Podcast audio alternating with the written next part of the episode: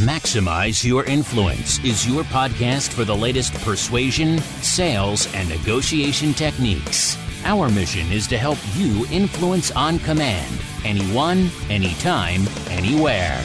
Your host is the author of Persuasion IQ, Laws of Charisma, and the best selling book, Maximum Influence. Now, your host, Kurt Mortensen. Hey, welcome back to Maximize Your Influence. Kurt Mortensen here. This is episode 293, creeping towards 300. Planning some big things, some big surprises, maybe some giveaways. We're going to have fun with that. Hopefully, everyone is doing well. I am in grading week. You know, I teach a few university classes on public speaking and persuasion, got to do grades. Not my favorite thing to do, especially a soft skill, a little bit different than taking a biology test. So there's a little more heavy lifting there. And the fun thing for public speaking class, we bring in a heckler. For the very last presentation of the year, a heckler from the National Heckling Federation, the NHF. Don't try to Google it, nobody can find it. It's a secret company. Anyway, but we do bring in a heckler because if you want to be a public speaker, a presenter, you want to be a persuader, you got to handle the heckler that might be rude, annoying, usually clueless, but that is a key because if you get upset, if you get angry, if you throw jabs at the heckler, everything will go downhill from there. So maybe we'll do a podcast on how to handle a heckler. Let me know if that's what you want to hear. You can reach me at Kurt, K-U-R-T, at MaximizeYourInfluence.com. And of course, the website's at MaximizeYourInfluence.com. If you want to get the free best-selling book, Maximum Influence, take your persuasion IQ test, check out the archives. Everything is there.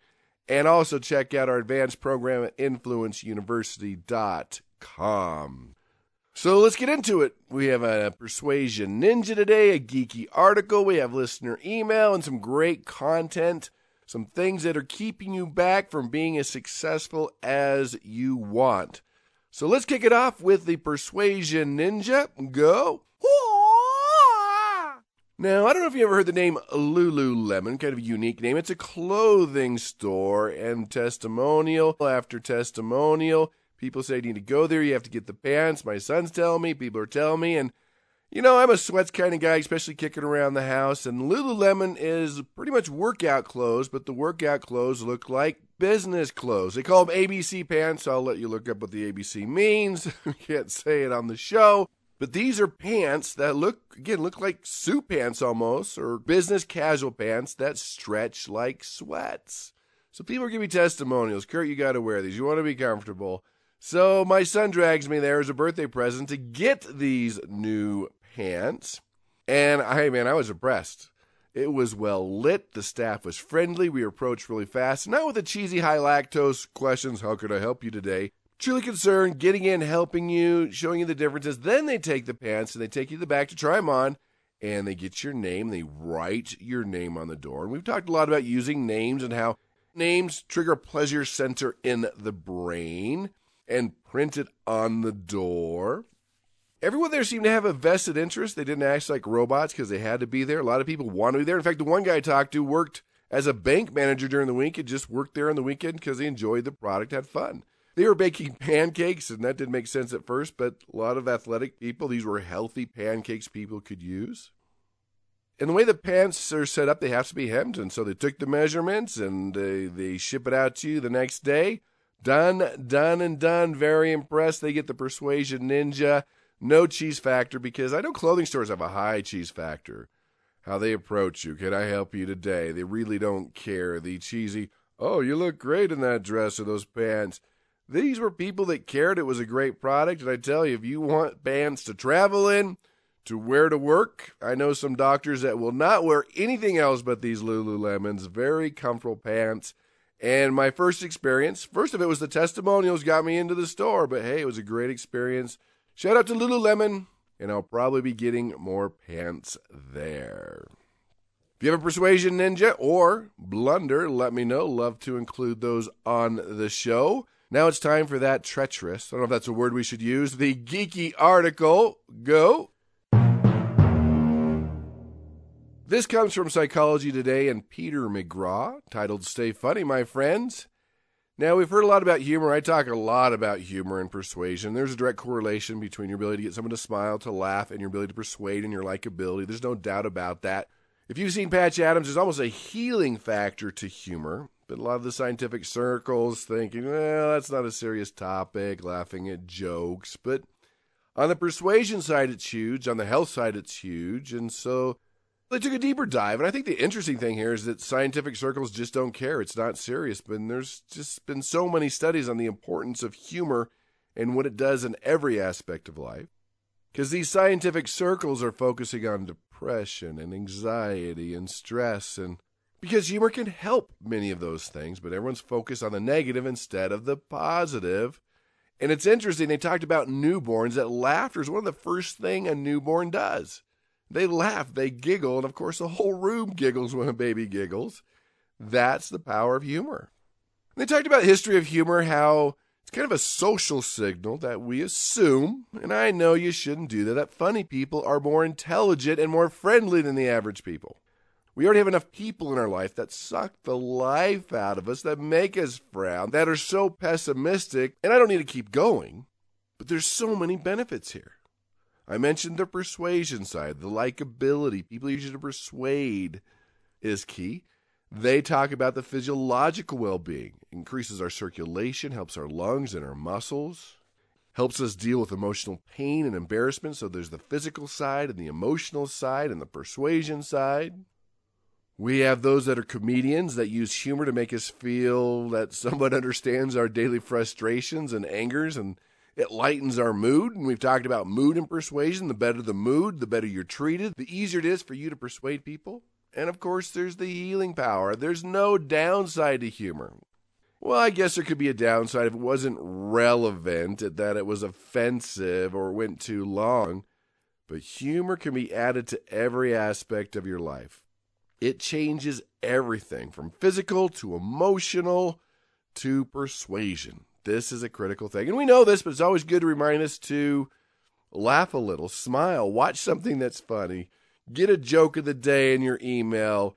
Ask a kid in elementary school, they'll tell you a joke. It'll be corny, but you'll smile, you'll laugh. Just laugh a little more, smile a little more. It'll help every aspect of your life, and it'll make you more persuasive. You should be creating a joke list. Jokes you can just use when you need them. In fact, let me go to my joke list here. Let me tell you a few that I just put on the list. this one was told to me. I do not claim them. What did the janitor say when he came out of the closet? He said, Supplies. uh, maybe not. I thought it was funny. Or when I'm talking about personal development and potential and reaching that potential, there's a fun joke where this guy was a drunk homeless person and you, know, you picture him with his hair all over the place, not wearing nice clothes, and he passed away. He was a drunk his whole life. And as he passed away, he made his transition to the pearly gates, and God's all, hey, whoa, you had so much potential. What was going on? You were supposed to be a monk. And then he said, oh, I thought you said drunk. Corny, weird, strange. Hopefully, a little smile at you humor is huge and something that anybody can do to increase their health, to be more emotionally balanced, and to be more persuasive. And we have a listener email, which will also dictate our content for the day. This is Bob from Reno, Nevada. Love the podcast, learning new tools every week. I especially like your series on persuasive presentations. Awesome. Thanks, Bob says, Kurt, you're always mentioning self persuasion. I know that's my biggest issue. What does the research show on self persuasion? I want more motivation. What could I do? Please help.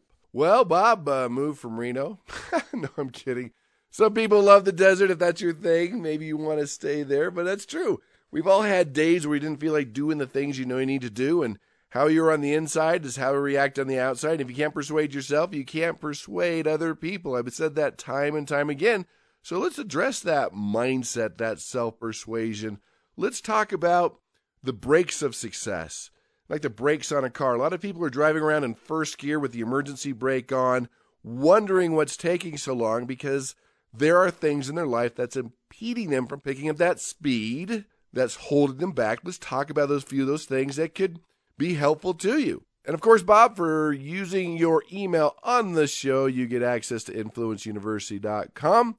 We will send you the information on that. So, what are these brakes to success?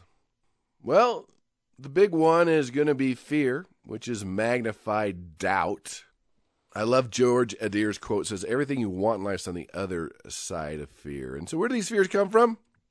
Society, from your own imagination, from experience, from parents. They come from a variety of different places. And remember, we're only born with two fears. Only two things will startle a newborn baby the fear of falling and the fear of loud noises. So, all these fun little fears you've learned, you can unlearn them. And that's the thing. What fears are holding you back? That voice of fear, how much does that cost you? You have to really think about what are those triggers? What's triggering that fear?